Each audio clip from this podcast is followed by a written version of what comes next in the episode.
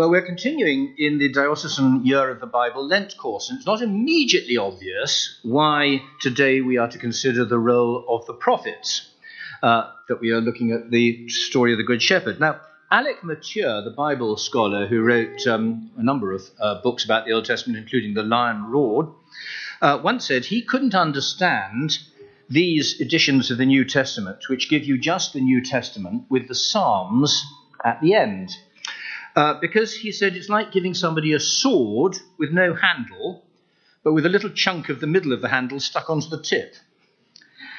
We need to understand the Old Testament law and the writings and the prophets because Jesus understood his own New Testament mission in terms of what the Old Testament taught and set out. And we won't fully appreciate what Jesus was doing unless we understand his own mindset, shaped by the scriptures that he had. And we won't understand what's happening or being taught in the New Testament unless we look at each incident or story first in its immediate context and then in the light of the Bible as a whole. Now, we all know the story of the Good Shepherd, don't we? It's a nice, comforting image. It goes with gentle Jesus, meek and mild, and those nice drawings, paintings by Margaret Tarrant, and things like that, doesn't it? Well, no, actually, I thought I knew the story of the Good Shepherd until I had to prepare it in the context of the diocesan um, uh, year of prayer for the Bible and the fact that we were meant to be looking at the prophets. Because if we actually look at the context, and rather than just taking the parable of the Good Shepherd as a standalone story, we have a look to see why does Jesus tell this story at this point, we get rather a different perspective. Actually, it turns out to be rather a challenging and uncomfortable message, at least for some people, certainly for the Pharisees who are listening. In the previous chapter, chapter 9 of John, Jesus has been healing the man born blind, and the upshot of that has been that the man born blind, no longer blind, gets thrown out of the synagogue as a result. And it ends with that man saying, Lord, I believe. And he worshipped him. And Jesus' comment is, For judgment I've come into this world, so that the blind will see, and those who see will become blind. And that causes the frightfully religious and holy Pharisees to ask, chapter 9, verse 40, whether he's saying that they are blind as well. And Jesus replies, Well, if you were blind, you wouldn't be guilty of sin. But because you claim you can see, your guilt remains. And it's from that that he goes straight on at once to talk about false shepherds. By what authority have these Pharisees expelled the man that Jesus has healed? How does it come about, John 9, verse 22, that already the Jews had decided that anyone who acknowledged that Jesus was the Christ would be put out of the synagogue? And if the people of God can be seen as a flock of precious sheep, who are these so called authorities claiming to rule over them? If a purported leader hasn't come in by the right way, says Jesus, well, then he is no more than a thief and a robber. He's a rustler. And the Pharisees say, You what? What, what, what, what are you saying? They did not understand what he was telling them. Verse 6. So Jesus explains that he himself is the right way. I tell you the truth. I am the gate for the sheep. And then he tries a different analogy with them. And he uses terminology which they, as experts on the scriptures, are more likely to recognize straight from the Old Testament the concept of the Good Shepherd. It starts with Moses. When Moses realized that he was going to die before the children of Israel had crossed over into the promised land, he prayed and asked God to set a man over the congregation, Numbers 25, who may go out before them and go in before them, who may lead them out and bring them in that the congregation of the Lord may not be like sheep which have no shepherd. And God's immediate response is to tell him to appoint Yeshua, Joshua, which is the same name as Jesus' own. That's how Jesus' name would have been pronounced in Israel. Yeshua, meaning Saviour. And then, who was the greatest king over the people of God? David, the shepherd boy. All the tribes of Israel came to David at Hebron, 2 Samuel 5, and said, We are your own flesh and blood. And the Lord said to you, You shall shepherd my people Israel, and you shall become their ruler. And then, of course, David wrote Psalms about the shepherd king, the shepherd Lord. And then the prophets continue the theme of the one whom God would send, who, Isaiah 40, verse 11, would feed his flock like a shepherd. He will gather the lambs with his arm and carry them in his bosom, and gently lead those who are with young. Jeremiah saw himself as a shepherd appointed by God to bring the people the word of the Lord. But most of all, these Pharisees, who are feeling pretty much on the back foot and wondering what Jesus is up to now, will have in mind the passage in Ezekiel 34. If you want to look at it in your Bibles, I think it's page 865, Ezekiel 34, verse 2. Son of man. Oh, that's quite telling, isn't it? Son of man. Who is the Son of man? Son of man, prophesy against the shepherds of Israel. Prophesy and say to them, Thus says the Lord God to the shepherds Woe to the shepherds of Israel who feed themselves. You eat the fat, clothe yourselves with the wool, you slaughter the fatlings, but you don't feed the flock. The weak you haven't strengthened, nor have you healed those who are sick nor bound up the broken, nor brought back what was driven away, nor sought what was lost, but with force and cruelty you have ruled them. So Jesus is really laying it on the line for the Jewish authorities. Verse 9 Therefore, O shepherds, hear the word of the Lord. Thus says the Lord God Behold, I am against the shepherds, and I will require my flock at their hand. Now, if the Pharisees didn't like Jesus before, they're hardly going to be endeared to him after this, are they? No wonder that before the end of chapter 10 of John, verse 31, the Jews picked up stones to stone him. But the Ezekiel prophecy goes much further still. Listen to this, verse 11. For thus says the Lord God, Indeed, I myself will search for my sheep and seek them out. As a shepherd seeks out his flock on the day he is among his scattered sheep, so will I seek out my sheep and deliver them.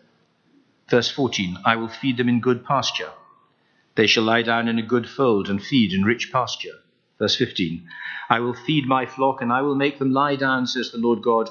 I will seek what was lost and bring back what was driven away, bind up the broken and strengthen what was sick. Well, this is straight out of Psalm 23, isn't it? And Jesus is saying, it's all about me. It, it is I. Later in John 10, he announces, verse 27, My sheep listen to my voice, I know them and they follow me. I give them eternal life, and they shall never perish. No one can snatch them out of my hand.